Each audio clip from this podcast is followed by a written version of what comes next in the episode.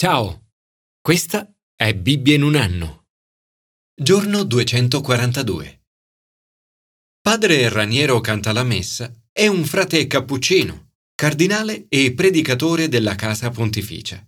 Qualche anno fa, 81enne, è stato nostro ospite alla Leadership Conference alla Royal Albert Hall di Londra.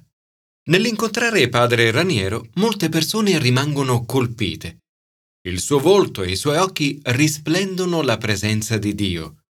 Una volta su un treno in Italia, una signora assolutamente non credente si è avvicinata e gli ha detto Il suo volto mi spinge a credere. È stato detto Non possiamo controllare la bellezza del nostro viso, ma possiamo controllarne l'espressione. Dagli occhi e dal volto delle persone possiamo capire molte cose. A volte diciamo avresti dovuto vedere l'espressione del suo viso. Un antico proverbio latino dice il volto è l'indice della mente. Sappiamo anche che gli occhi sono la finestra dell'anima. Quando desideriamo che qualcuno ci ascolti veramente, diciamo guardami negli occhi. La Bibbia parla molto spesso di volti e di occhi. Commento ai sapienziali. Il volto di Dio. Nei nostri cuori abbiamo tutti un profondo bisogno spirituale, una fame che può essere soddisfatta solo da Dio.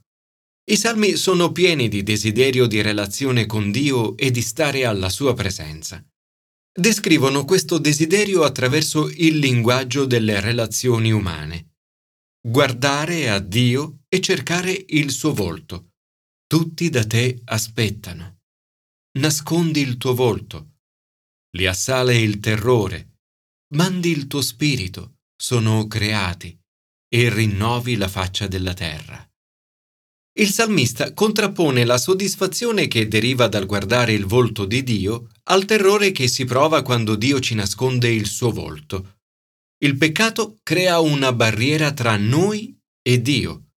Quando Adamo ed Eva peccarono, non poterono più guardare Dio negli occhi. Si nascosero da Lui. Furono allontanati dalla sua presenza. Dio nascose loro il suo volto. Erano terrorizzati. Quando invece possiamo guardare Dio, accade l'opposto. Tutti da te aspettano che tu dia loro cibo a tempo opportuno. Apri la tua mano, si saziano di beni. Questo vale non solo per il cibo fisico, ma anche per quello spirituale che Dio ci dona.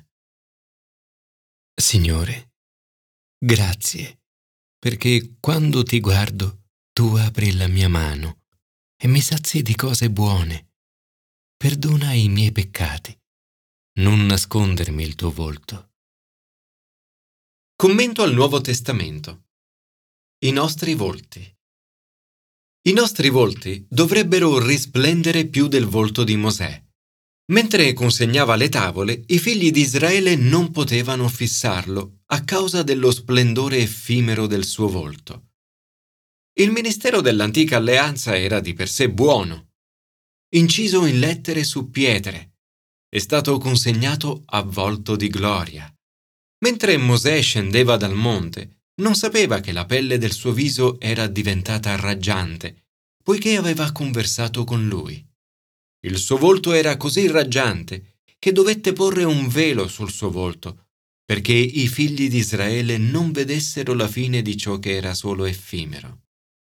Ma sebbene il ministero dell'antica alleanza fosse di per sé buono, si trattava comunque di un ministero della morte.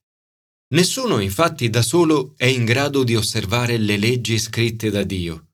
Pecchiamo e il salario del peccato è la morte. Paolo continua a parlare del ministero dell'antica alleanza a confronto con quello dello Spirito. Il ministero dell'antica alleanza era di per sé buono, ma il ministero dello Spirito è più glorioso e duraturo. Il ministero dell'antica alleanza prevedeva che Mosè indossasse un velo, un velo che impedisse alle persone di vedere.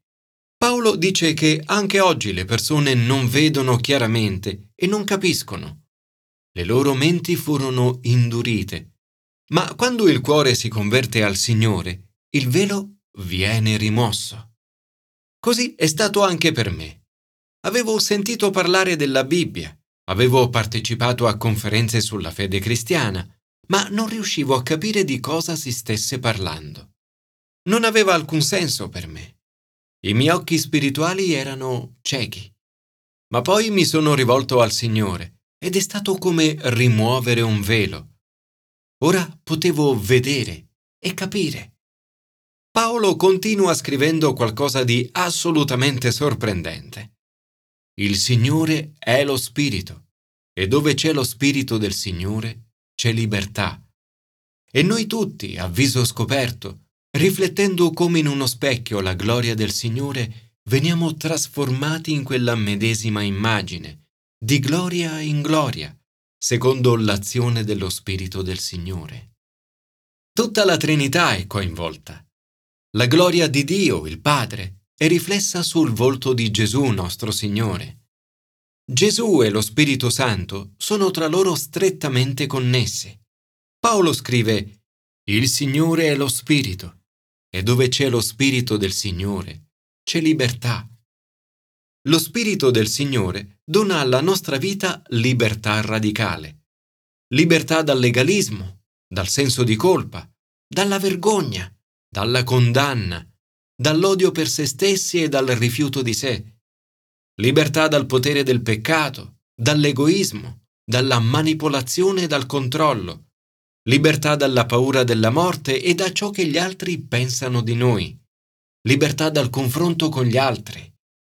Mediante lo Spirito del Signore siamo liberi di conoscere, amare e servire Dio.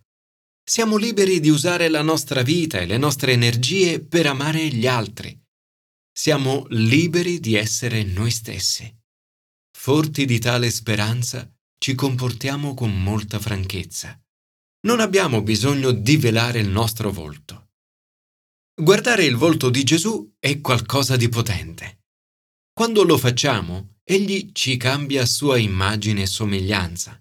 Il cambiamento è graduale, poco a poco, di gloria in gloria. Quando si passa molto tempo con una persona, si tende a diventare simili a lei. Le persone guardano le celebrità e riproducono i loro modi di fare e il loro aspetto. Se ci sentiamo affascinati da Gesù, saremo trasformati a sua immagine.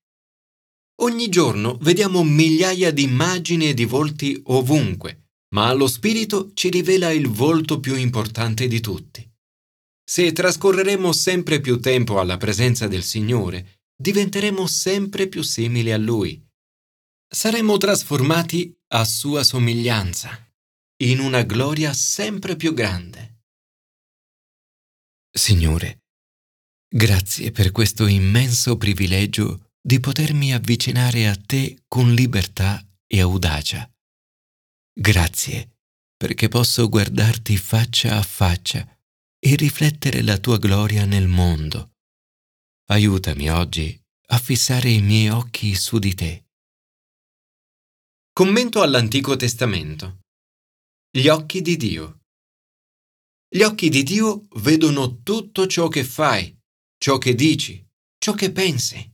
Possiamo sfuggire agli occhi degli uomini, ma non a quelli di Dio.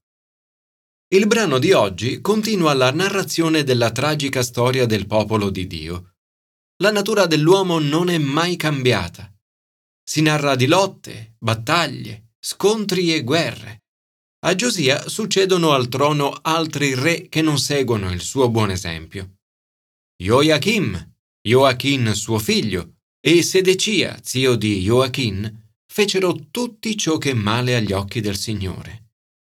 Il problema di Sedecia, come degli altri, è che egli indurì la sua cervice e si ostinò in cuor suo a non far ritorno al Signore Dio d'Israele. La durezza di cervice è un segno inconfondibile dell'orgoglio reso evidente dal rifiuto di inchinarsi di fronte a Dio. Allo stesso modo, la durezza del nostro cuore è un segno di rifiuto della grazia dello Spirito Santo. Il Signore mandò premurosamente e incessantemente i suoi messaggeri ad ammonirli, perché aveva compassione del suo popolo e della sua dimora. Ma come molte persone oggi, essi si beffarono dei messaggeri di Dio, disprezzarono le sue parole e schernirono i suoi profeti. Inevitabilmente il Signore li consegnò nelle mani dei potenti di quel tempo, il re di Babilonia, l'attuale Iraq, e di Persia, l'attuale Iran. Il libro delle cronache si conclude con uno spiraglio di speranza. Il passo di oggi narra la completa distruzione di Gerusalemme e del Tempio, che avvenne nell'anno 597 a.C., e l'esilio che ne seguì, ma si conclude con una nota di speranza per la ricostruzione del Tempio, che iniziò nell'anno 538 a.C. Questa speranza per la ricostruzione del Tempio prefigura una ben più grande speranza per la venuta del nostro Signore Gesù Cristo. La promessa dell'antica alleanza sarebbe stata straordinariamente superata dalla nuova alleanza con Gesù Cristo per mezzo dello Spirito Santo. Grazie a Gesù la nostra speranza è oggi ben più grande di allora. Paolo scrive, Forti di tale speranza, ci comportiamo con molta franchezza.